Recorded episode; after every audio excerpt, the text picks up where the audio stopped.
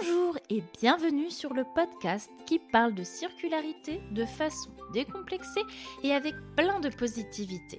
Je suis Isabelle et je vous embarque avec moi pour découvrir des hommes, femmes qui chacun à leur niveau ont décidé d'intégrer la circularité dans leur quotidien. Découvre leur retour d'expérience, ce qui a marché, moins bien marché et surtout, on fait le plein de good vibes. J'espère que grâce à leur récit, vous aussi oserez franchir le pas. Et pour ne rien louper du podcast, venez vous abonner à la page Insta d'Upcycling Lab. Vous découvrirez les coulisses du podcast et ne louperez aucune news. Belle écoute à vous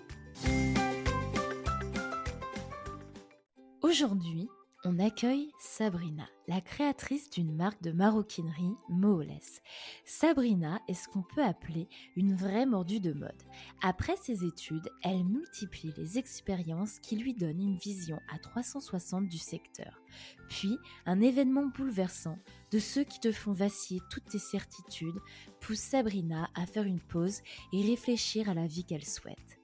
La création de Moholes a été un long cheminement, parsemé d'évidences qui la poussent à se lancer dans le grand bain de l'entrepreneuriat. L'évidence de créer un concept autour de la circularité est là, mais Sabrina veut aller plus loin, aller au bout de la démarche en valorisant et magnifiant sa matière première, le cuir. J'ai beaucoup aimé sa comparaison lors de nos échanges avec les fruits moches que l'on trouve en supermarché. On les consomme, ils sont bons et pourtant ils ne sont pas beaux. La réflexion est donc la même pour des pièces de mode. Ce n'est pas parce que la matière de base a des défauts que le rendu final ne sera pas canon. Eh bien, au contraire, Moholes sublime l'art de l'upcycling en proposant des pièces intemporelles et uniques. Nous allons parler avec Sabrina de stratégie circulaire, de sa volonté de transmettre ses valeurs dans sa marque de ses difficultés, mais surtout de ses premières victoires. Belle écoute à vous Bonjour Sabrina, je suis ravie de t'accueillir à nouveau sur le podcast. Alors je dis à nouveau parce qu'on avait déjà enregistré ensemble la semaine dernière, mais on a eu un petit souci technique, donc on, se retrouve aujourd'hui, mais c'est pour que mieux et vous partager encore plus de belles choses. Sabrina, comment vas-tu aujourd'hui? Bah écoute, je vais bien. Et toi, Isabelle, comment vas-tu? Eh bien, écoute, je vais très bien. Je te remercie avec le beau temps qu'on a aujourd'hui, cette jolie journée ensoleillée, ça ne peut que bien aller. Alors, avant de rentrer dans le vif du sujet, moi, ce que j'aimerais faire, c'est un peu la tradition sur le podcast, c'est que tu te présentes en quelques mots et que tu nous en dises un petit peu plus sur toi, sur ton parcours. Qu'est-ce que tu faisais avant de lancer Moholes Très bien. Bah alors, dans un premier temps, je te remercie Isabelle euh, de m'inviter. Moi, c'est Sabrina, j'ai 29 ans, je viens de Paris et euh, je suis styliste de formation. J'ai eu la chance d'avoir une expérience assez variée dans le secteur de la mode, euh, travailler dans des grands groupes, mais également dans des maisons de haute couture et également dans des petites agences. J'ai fait pas mal de choses, euh, à savoir comme de la créa, du graphisme, de la vente en retail de luxe et euh, travailler dans les archives et dernièrement conseillère en images.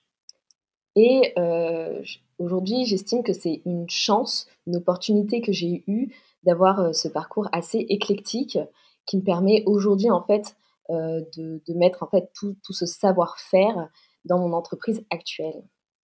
Ouais, parce que finalement, quand on est chef d'entreprise, on a plein de casquettes. On a la casquette de la styliste, de la graphiste, mais aussi du comité manager, de la commerciale, de la gestionnaire de stock. Et c'est vrai qu'effectivement, de multiplier les expériences dans, dans plein de domaines variés, et ben, ça ne peut que servir. Alors, tu me disais tout à l'heure que tu avais multiplié pas mal d'expériences. Et puis, il y a un événement qui a fait que tu as eu, eu envie, on va dire, de, de, mettre pause et, et de, faire un peu un pas de côté et réfléchir à ce que tu avais envie vraiment de faire dans, dans, ta vie. Exactement. En fait, c'est à la suite d'un événement personnel ou un événement tragique dans lequel j'ai perdu mon papa qui a été en fait un déclic pour moi euh, dans ma vie perso. c'est à ce moment-là où j'ai voulu faire vraiment une pause en fait dans ma vie de manière générale. J'avais besoin de me retrouver, j'avais besoin d'avoir de redonner du sens à ma vie de manière générale. Et c'est la raison pour laquelle j'avais, j'ai décidé de, faire une grande pause où j'ai pris du temps pour moi. Ça a été un temps dans lequel j'ai, voyagé et j'ai fait pas mal, pas mal de choses pour moi. Et donc j'ai voyagé. À ce moment-là, j'étais, j'étais en freelance. Je faisais quand même quelques missions entre voyager et revenir. Et c'est vrai qu'à un moment donné, je me dis qu'il fallait peut-être reprendre les études ou faire autre chose. j'ai cherché, j'ai cherché et puis je, suis tombée un petit peu sur une, un peu par hasard sur une formation sur le cuir que j'ai décidé de, faire parce que je trouvais ça intéressant de par mon parcours scolaire. J'ai jamais eu l'occasion en fait de travailler ce matériau que je trouve aussi intéressant, que j'aime bien et que je porte souvent. Et, euh, mais en y réfléchissant bien et avec du recul, je me dis que dans toutes mes expériences professionnelles, j'ai toujours eu euh, un lien étroit avec la maroquinerie. Quand j'étais en agence, je dessinais pas mal euh, de, enfin, je faisais pas mal de dessins techniques de sacs, de pochettes. Quand j'étais dans la vente de retail de luxe, bah, je vendais euh, des, sacs de, je, vendais de la maroquinerie. Voilà, il y avait toujours ce lien étroit que je comprenais pas forcément parce que j'avais une expérience dans le prêt-à-porter initialement. Et, euh, donc à la suite euh, de, tout ça, je fais cette formation qui a été hyper intéressante. on a appris en fait les, rudiments de, ce matériau qui est un matériau noble et un matériau issu justement du, recyclage, c'est, euh, ça fait partie de, l'économie circulaire, le cuir, parce que c'est un déchet euh, de, l'alimentaire. Et cette formation m'a ouvert les yeux en fait sur euh, le fait de pouvoir utiliser ce, matériau, mais de différentes manières. donc j'ai pu à cette occasion réaliser une petite collection en fait de sacs. J'étais dans un groupe où chacun avait fait son projet et c'était assez euh, marrant de voir que euh, avec le cuir, tu avais des personnes qui faisaient des, des, boîtes à pansements en cuir, des petites pochettes, euh, des abat-jours, tu sais, pour les lampes.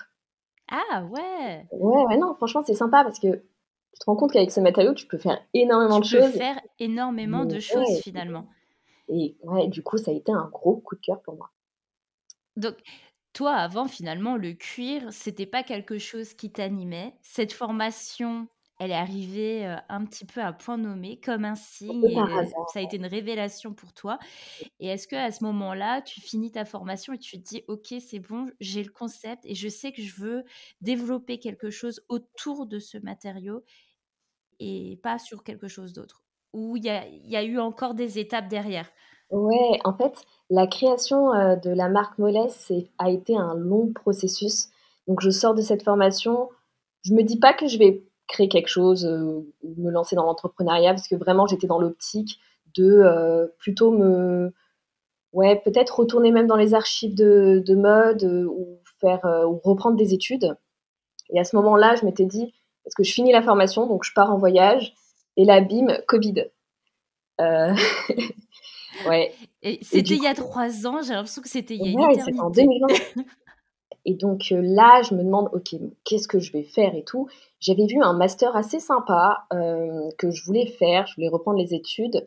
Et euh, je me suis dit, bon, ça va être l'occasion pour moi d'apprendre encore de nouvelles compétences. Je vais, je vais utiliser cette période pour me former encore et encore.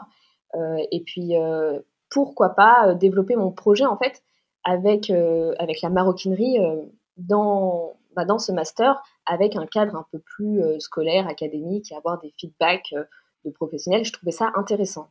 Et donc, je, fais, je prépare en fait mon dossier de candidature pour un master, pour ce master, qui est un master assez select. Et, là, je commence à me renseigner un petit peu sur l'upcycling. Je commence à me, à me renseigner sur, sur les innovations qu'on peut apporter dans le futur, sur les impacts écologiques qu'on doit avoir, qu'on peut avoir. Et je me mets en fait à lire énormément de livres euh, sur le sujet. Je, me renseigne, je regarde pas mal de, de, reportages. Et là, je me suis convaincue, en fait, je me dis, mais l'upcycling, donc le fait, en fait, d'utiliser des matériaux qui ne servent plus pour en faire euh, des nouveaux objets, en fait, de réutiliser le vieux pour en faire du neuf, euh, de lutter, en fait, contre les déchets et de faire quelque chose qui soit anti-gaspi, pour moi, c'est un, une des solutions euh, pour le futur. Et donc, cette période vraiment m'a permis, en fait, de me rendre compte de... Enfin, j'ai pris conscience, en fait, euh, de l'impact en tant que designer, en tant que créateur euh, qu'on pouvait avoir en fait dans, dans l'industrie. Et donc je me dis voilà bon bah, je vais travailler autour de ça, je vais soumettre mon projet, je veux faire. Je me suis rendu compte aussi que euh, dans justement le cuir que je voulais travailler, il y avait énormément de, déchets liés liés à ce matériau, alors que initialement c'est un matériau hyper noble. je trouvais ça dommage et, je me suis dit bon faut, faut faire quelque chose avec. L'idée c'est pourquoi pas utiliser des, cuirs qui ne servent pas plus euh, des chutes en fait de, grandes maisons de luxe et euh, développer en fait des gammes euh, avec ces matériaux. Je soumets l'idée pour, pour ce dossier de candidature et puis finalement je suis pas prise. Donc un peu triste, mais c'est pas une fatalité. À ce moment-là, je me disais que bon bah j'allais retrouver un travail parce que je faisais toujours mes petites, mes petites missions de freelance, du consulting un petit peu à droite à gauche. Et je trouvais pas, et puis euh, c'était un peu, euh, un peu galère. Et à un moment, je me suis dit bon, bah j'ai ça en tête, j'ai ce projet qui est personnel, parce que initialement, je, tu vois, je voyais vraiment ça comme un projet et pas comme une marque au départ. C'était vraiment ok, je vais me lancer dans un projet de revalorisation, je vais utiliser des cuirs qui ne servent plus et je vais en faire euh, bah, des sacs assez design et assez créatifs. Et donc, je trouvais pas de travail. Et à un moment donné, je me suis dit, bon, bah, je trouve pas, euh, autant, enfin, autant créer mon propre travail, au final. Je me suis dit, voilà, je suis partie dans cette optique de, de me dire que j'avais rien à perdre, mais j'avais peut-être tout à y gagner. Tu vois? Donc, c'est là, on va dire, où, où commence euh, le projet MOLS. Donc là, on est, euh, on est à quel moment? On est 2020, 2020 Toujours 2020. 2020, 2021, et ouais le projet 2020, le jour. Et donc, en fait, tout de suite, euh, toi, ça a été une évidence de dire je veux euh, créer quelque chose et développer quelque chose autour de la circularité. Ça a été euh, évident pour toi.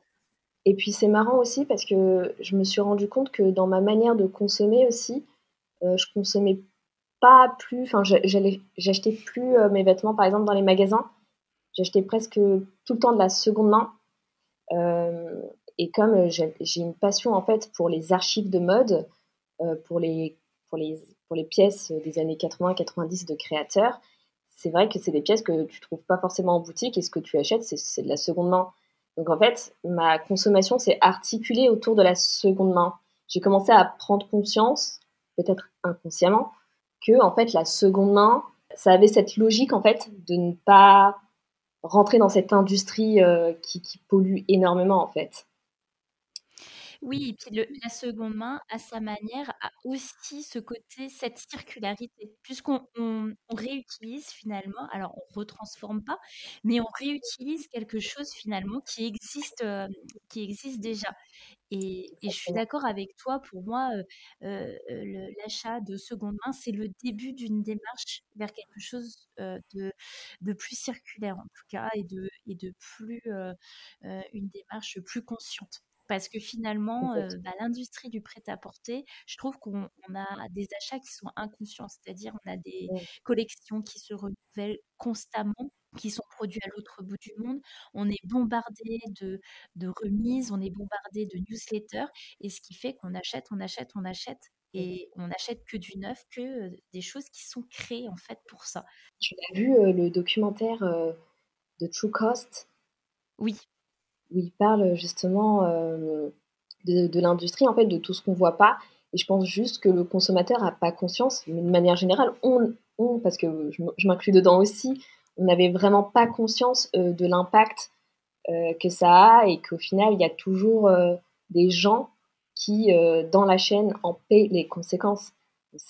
C'est ouais, je, je, suis d'accord avec toi et c'est un des, je pense, un des documentaires que, des premiers documentaires que j'ai regardés qui m'ont un peu éveillée Et, et comme je disais dans un épisode précédent où j'étais justement une, une, grosse consommatrice de prêt-à-porter et principalement de fast fashion, et je pense que c'est à partir de ce moment-là où je me suis dit, ok, là, je pense que il faut revoir ma façon de voir, ma façon de changer, ma façon de voir des choses. Et c'est vrai que je pense qu'on a tous à un moment donné dans nos vies un, déclic, un élément qui nous fait percevoir les choses d'une manière aussi un peu différente. Non, exactement. Et, et, toi, du coup, si on en revient à, comment dirais-je, à Moles, ta, ta, ta, première collection, tu l'as pensée comment Tu l'as réfléchi comment et, et, comment l'idée que tu avais dans l'idée que tu avais dans la tête s'est transposée en, en, des produits qu'on peut acheter? Alors, bah du coup, juste avant de me lancer dans le projet Moles, je t'avais parlé de cette formation dans laquelle j'avais réalisé on avait tous un projet et j'avais réalisé une petite collection capsule de sacs. Oui. Ces prototypes-là que j'avais réalisés, je les portais en fait dehors. Je les mettais et euh, j'avais commencé à recevoir des, compliments en me disant euh, que euh, bah, le sac était sympa, que la forme était assez atypique. Et, les personnes, en fait, bah, aimaient bien le sac, quoi. Et c'est à ce moment-là où, j'ai eu aussi ce petit déclic en me disant Ah, bah, si ça plaît, il y a peut-être quelque chose à faire. Et, effectivement, donc pour le lancement, j'ai pensé à faire une collection en fait de tote bags en cuir. Les tote bags, c'est des sacs que tout le monde a, c'est des fourre-tout. Et je me suis dit, ce serait sympa en fait de décliner en fait euh, une petite collection de, de tote bags en cuir, en cuir upcyclé du coup, euh, avec plusieurs petits coloris. Dans un premier temps, euh, faire un site internet, vraiment commencer petit à petit. J'avais fait une page Instagram pour le lancement, puis six mois après, je, je sors le, site internet avec la première collection qui rassemblait une petite dizaine de pièces que j'avais réalisées toute seule. et j'avais trouvé un, atelier à Paris qui faisait en fait, euh, qui proposait en fait une machine à découpe numérique. Euh, et euh, c'est vrai que j'avais commencé en fait à faire ma, collection, ma première collection dans cet atelier où juste avant, initialement, j'avais fait le, patronage en fait du sac, si tu veux, informatiquement. Et j'étais allée me sourcer dans, dans, une association en fait qui lutte contre le, les déchets, les matériaux, qui sont voués en fait à, la déchetterie euh, et, qui favorisent en fait le réemploi de matériaux. Donc j'étais allée me sourcer là-bas et euh, c'est comme ça que j'ai réalisé ma première collection euh, de tote bags en cuir Moles. C'est super. Donc ça veut dire que les, premiers, les premières clientes Moles, leurs sacs ont été intégralement fabriqués par toi. Exactement, cousu à la main. super. Tout fait à la main. Et je sais que tu m'avais parlé, justement, tu avais envie de, comment dirais-je, d'apporter un petit plus à tes sacs et de les valoriser et de valoriser vraiment, d'aller jusqu'au bout de la démarche de ce, de ce produit qui était destiné à la destruction et que c'était un petit peu ta touche et ta marque de fabrique. Et est-ce que tu voudrais pas nous en redire un peu plus sur ça? En fait, euh, je me suis dit, je me suis vraiment posé les bonnes questions, je crois. Je me suis dit, voilà, bon, ok, euh, ma démarche, elle est vraiment sincère. Ça fait partie de mes valeurs. Qu'est-ce que, j'ai envie de faire? Quelle est ma mission en tant que personne, en tant que marque? Et je me suis dit, voilà, je veux valoriser. Qu'est-ce que je valorise? Je valorise des cuirs, bon, issus de l'upcycling, donc des cuirs des fins de série de, de maisons de luxe, donc des cuirs hyper nobles et hyper luxueux et il y a pas mal de marques qui le font aussi, et je trouve ça génial. Je me suis dit, c'est vrai, enfin, c'est vrai que je me suis dit aussi, mais qu'est-ce que je peux rajouter en plus? Et, euh, et, je me suis rendu compte que ces peaux, elles avaient parfois des petites particularités. J'aime pas dire défauts parce que c'est très péjoratif. Ces petites particularités comme des égratignures, un petit pli, tout ce qui est en fait le, la peau en fait de, l'animal qui a vécu euh, et qui, qui, et qui fait partie intégrante en fait de, sa peau. Et je me suis dit, bah, ce serait pas mal aussi d'utiliser ces cuirs que personne ne veut pour le coup, parce que généralement, en contrôle qualité, aucune marque n'accepte euh, d'avoir une peau en cuir avec un petit défaut, avec un petit pli ou euh, une égratignure. Et je me suis dit, bah, moi, je vais prendre le contre-pied, je vais arrêter. J'ai envie en fait de prôner cette, euh, cette idée de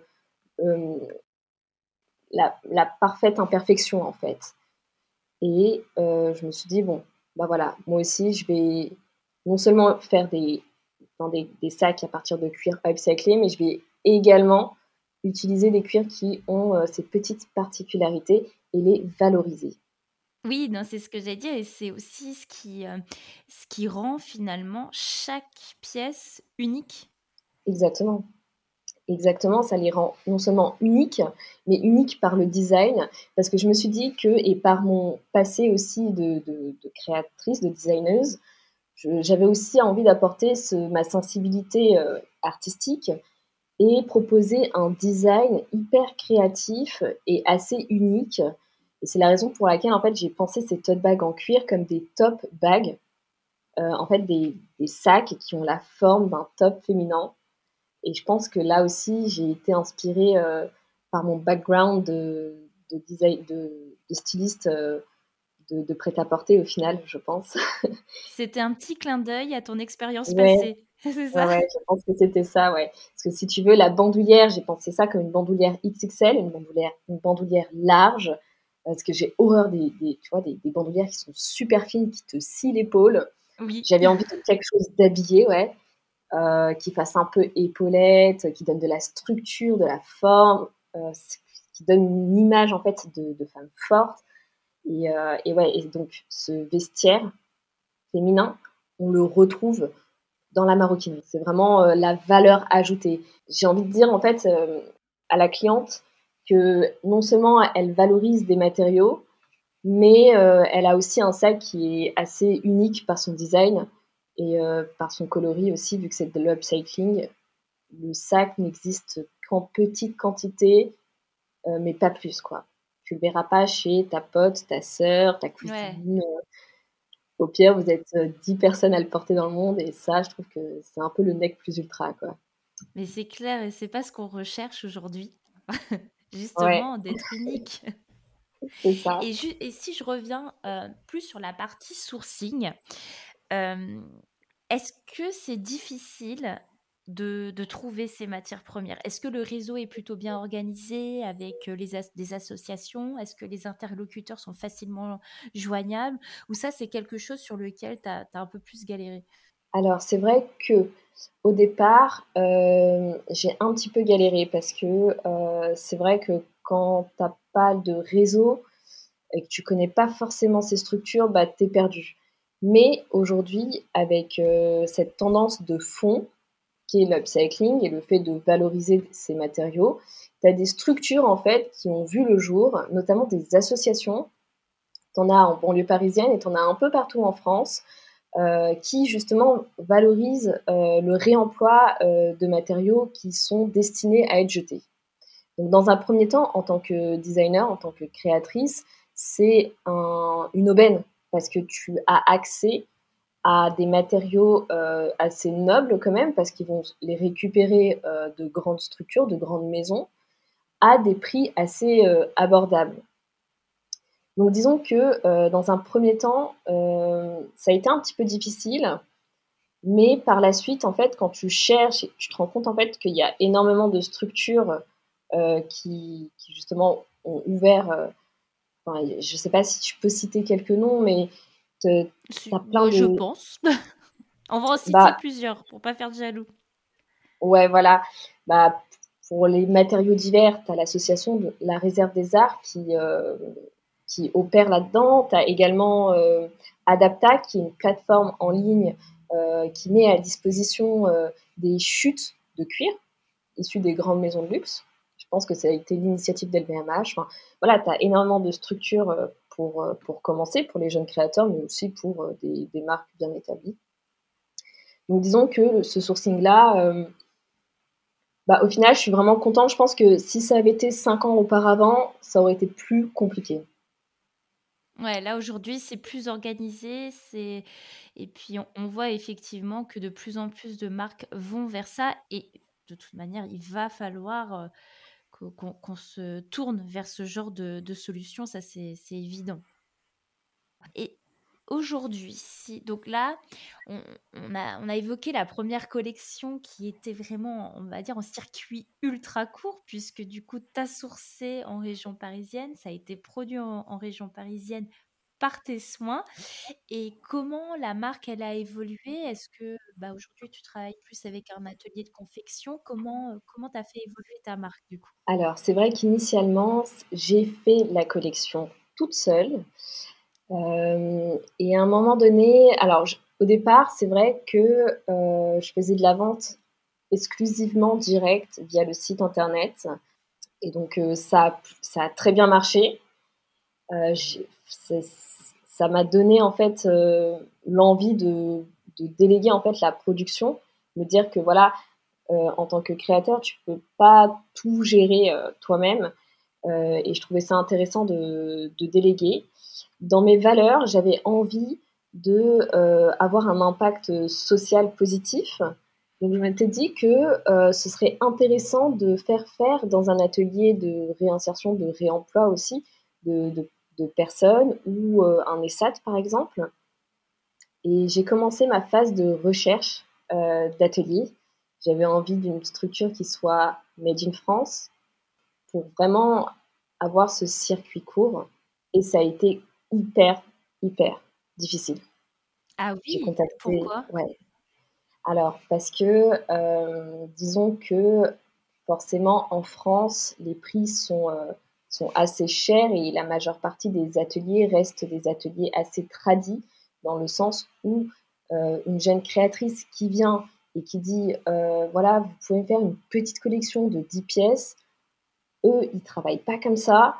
Donc forcément, il y a des refus il y a des refus, euh, la communication euh, n'est pas très bonne, euh, enfin il n'y a pas, y a pas de, compréhension en fait. Après, je sais que il y, a, des, y a des marques qui le font en Europe aussi, mais c'est vrai que j'avais vraiment envie d'avoir cette production locale.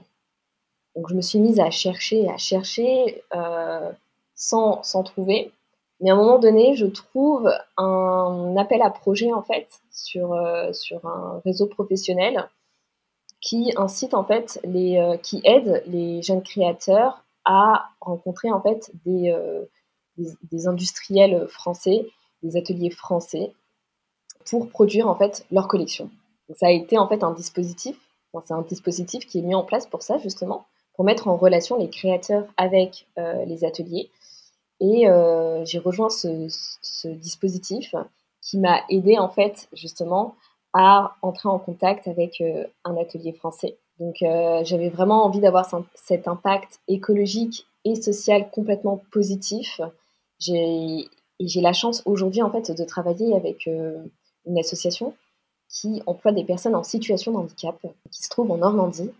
Donc je suis vraiment contente d'avoir un sourcing qui soit 100% français, et euh, une fabrication 100% française. On est vraiment sur le circuit court, économie circulaire. J'avais envie de prôner un, cercle vertueux dans lequel je pose mes valeurs, je propose des designs euh, assez atypiques. Et voilà, donc là, c'est un peu la concrétisation en fait euh, de, mon projet et de ma marque, et avec une bonne base. Et, et, ouais, je, suis contente malgré même si au départ c'était hyper difficile, euh, aujourd'hui ça se construit petit à petit. Wow, j'adore le, message que tu portes dans, dans, ce que tu viens de dire. C'est hyper inspirant, je trouve. Et aujourd'hui même, la, la, partie tote bag en cuir, donc euh, elle commence à être vraiment installée. Et tu as aussi mmh. développé du coup avec d'autres matières. Et ça s'est passé comment du coup euh, la mise en place? C'est du crochet, c'est ça Si je me trompe pas, c'est une collection de sacs en, un peu en crochet? Dans ma volonté de valorisation, je me suis dit que j'avais envie de valoriser d'un côté des matériaux, que j'ai également envie de valoriser euh, des personnes et j'ai également envie de valoriser en fait des savoir-faire. Je trouvais ça intéressant et puis même euh, très, j'avais envie de donner cet aspect assez dynamique à, à en proposant également euh, de mettre en lumière des personnes et surtout leur savoir-faire. Et c'est la raison pour laquelle j'ai eu la chance de travailler avec deux femmes extraordinaires. Euh, l'une qui est une artiste française qui, lors de, notre collaboration artistique, a, a, dessiné en fait sa série. Euh, elle fait des dessins assez graphiques, assez poétiques, qu'elle décline en fait sur différents supports. Et on s'est rencontrés lors d'un pop-up en fait à Annecy, dans lequel en fait j'ai j'ai mis mes, les, les, sacs de la deuxième collection euh, en vente pendant un mois euh, à Annecy. Et euh, je lui ai proposé en fait de, bah, de décliner sa série sur les sacs. Et elle a accepté et ça a été le fruit en fait de, de, notre collaboration. Et la deuxième collaboration, qui est une collection artisanale, qui a été réalisée par une artisane qui vit en Algérie et qui est passionnée par le crochet pareil, c'est une rencontre euh, humaine, une rencontre euh, assez, euh, comment dire, pas du tout prévue pour le coup.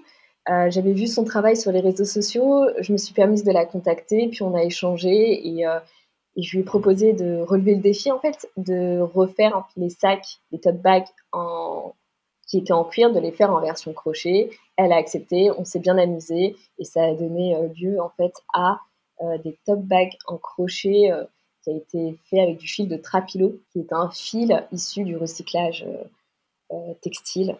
D'accord. C'est du coton. Donc vraiment, on est dans cette démarche où on valorise euh, vraiment les, savoir-faire. je trouve ça hyper intéressant et c'est une richesse que j'ai envie de montrer. Oh, c'est génial. Et comment tu gères du coup toute cette partie stock en fait et production? C'est-à-dire, est-ce que tu reçois les commandes et tu fabriques en fait en fonction de, des commandes que tu vas recevoir? Surtout qu'en fait, surtout sur la partie cuir, tu as vraiment très peu de matières premières. Donc comment est-ce que tu gères tout ça au niveau de la production? Alors pour l'instant, c'est facile. dans le sens où ce sont des petites séries. On est exclusivement, on fait exclusivement de la vente directe, ce qui nous permet en fait de produire pas forcément à la demande. S'il y a des demandes particulières, on essaye, mais il faut savoir que parfois on a des matériaux qu'on ne peut pas réavoir. Ça fait partie de l'upcycling en fait. Le fait de proposer par exemple un sac de couleur rose, qui, qui est en pièce unique parfois ou très limité, deux ou trois sacs maximum.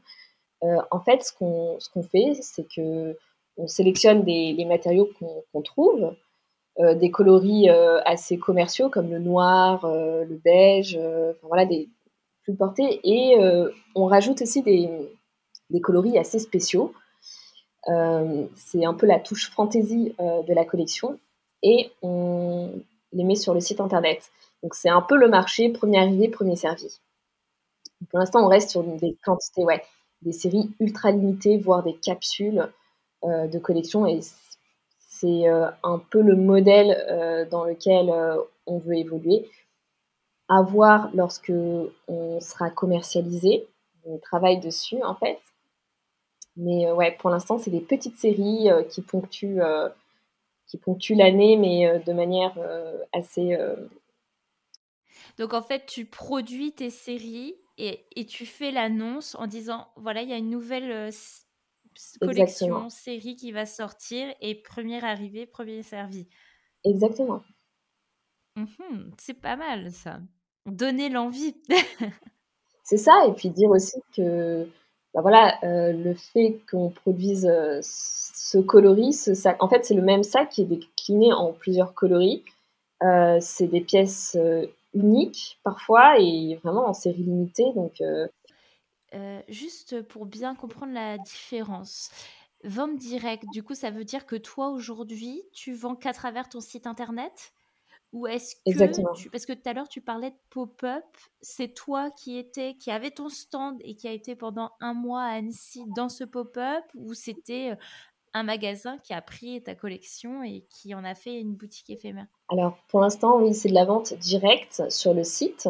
Donc, on est vraiment euh, B2C. Euh, j'ai eu l'occasion de, allez, trois mois après l'ouverture du site internet, de pouvoir participer à deux pop-up.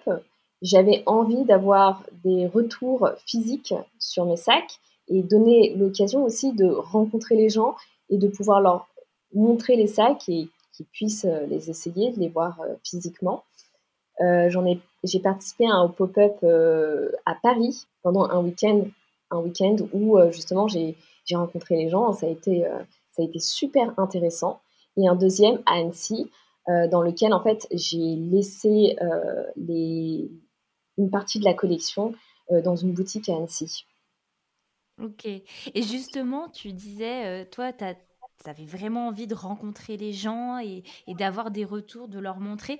C'est pas compliqué, du coup, de vendre uniquement sur le site internet des pièces qui sont vraiment atypiques, qui ont une personnalité forte, parce que justement, c'est des pièces, je pense aussi, qui s'achètent au coup de cœur, mais quand on les voit visuellement, quand on va les toucher, est-ce que toi, tu as ressenti ça ou, tu ressens du coup les limites de, de, bah, la vente juste via internet? Bah, je pense que là-dessus, j'ai en fait, j'essaye de mettre autant de visuels que possible pour que les personnes puissent euh, justement euh, voir et, s'imaginer avec le sac.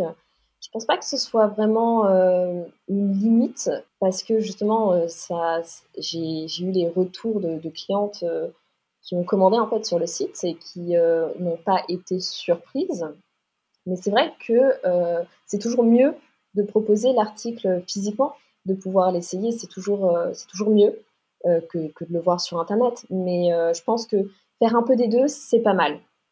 C'est la raison pour laquelle, pour l'instant en tout cas, on propose la vente directe sur le site, mais faire deux pop-up à l'année pour justement proposer aux personnes de voir les, et d'essayer les sacs, et également de les rencontrer et, d'échanger. Et est-ce que l'idée de faire distribuer ta marque par des concept stores ou d'autres plateformes, euh, c'est quelque chose que tu as envie, qui te parle, ou vraiment tu veux rester maître de ta distribution? Alors l'idée en fait c'est de grandir. Là ça fait un an et demi que, que la marque existe. Euh, euh, c'est une petite marque encore, mais c'est vrai qu'on pense déjà à un développement B2B qui permet en fait de pouvoir distribuer en fait une petite série, des petites séries en fait dans, dans des magasins, dans des boutiques qui, sont, euh, qui seront euh, sélectionnés hyper minutieusement. Euh, je pense que c'est aussi une opportunité de faire connaître sa marque. c'est également une opportunité pour les gens de pouvoir justement les essayer et de, de les voir en vrai et pas juste rester petit et faire que de la vente directe. Donc on, y travaille dessus, mais, mais, ça vient progressivement. Petit à petit. Il ne faut pas précipiter, précipiter les choses. Et, en attendant justement de, bah, de faire grandir cette marque, de, de, de, voir Moles distribuer sur, sur d'autres canaux de distribution, d'autres canaux de distribution que ton site internet, quels outils toi tu, tu utilises en tant que jeune marque pour te faire connaître? Alors, je dirais principalement le trafic organique. Tu sais, les réseaux sociaux, euh, le site internet. Euh, le bouche à oreille. Euh, vraiment, c'est, je pense que c'est, la base. Euh, puis même ton entourage qui va parler, qui va parler à d'autres personnes. Enfin, vraiment, c'est pour l'instant, c'est vraiment l'axe de communication qu'on prime. On n'a pas envie de mettre tout notre budget, en fait, pour l'instant, dans la communication, même si c'est un peu le nerf de la guerre. ouais, on, veut vraiment on est vraiment dans une optique de développement, développer notre produit dans un premier temps. Et après, euh, pourquoi pas euh, justement euh, investir dans, ces canaux de, de, communication. Mais c'est vrai que pour l'instant, on est vraiment très Instagram et, et, et Et c'est déjà pas mal. Et pop-up aussi, parfois. Ouais, parce que finalement, euh, le, pop-up, c'est aussi un bon moyen de communication puisque les clientes, elles vont pas venir que pour ta marque, en fait. Elles, vont venir peut-être parce qu'elles connaissent, connaissent une autre marque et puis ça va être la bonne surprise de découvrir, euh, euh, d'en découvrir d'autres. C'est aussi un peu, un peu le but. Moi, je suis plutôt friande de ce genre de, de boutique. Ouais, et puis ça permet aussi aux gens de découvrir de nouvelles manières de de fabrication. Je me rappelle, euh, pour l'anecdote, quand j'ai participé à mon premier pop-up à Paris, euh, tu sais, j'avais fait une banderole où j'avais marqué euh, des tote bags au style créatif faits à partir de cuir upcyclé. J'avais écrit ça. Et j'ai eu énormément de personnes qui m'ont dit Mais en fait, c'est quoi upcycler?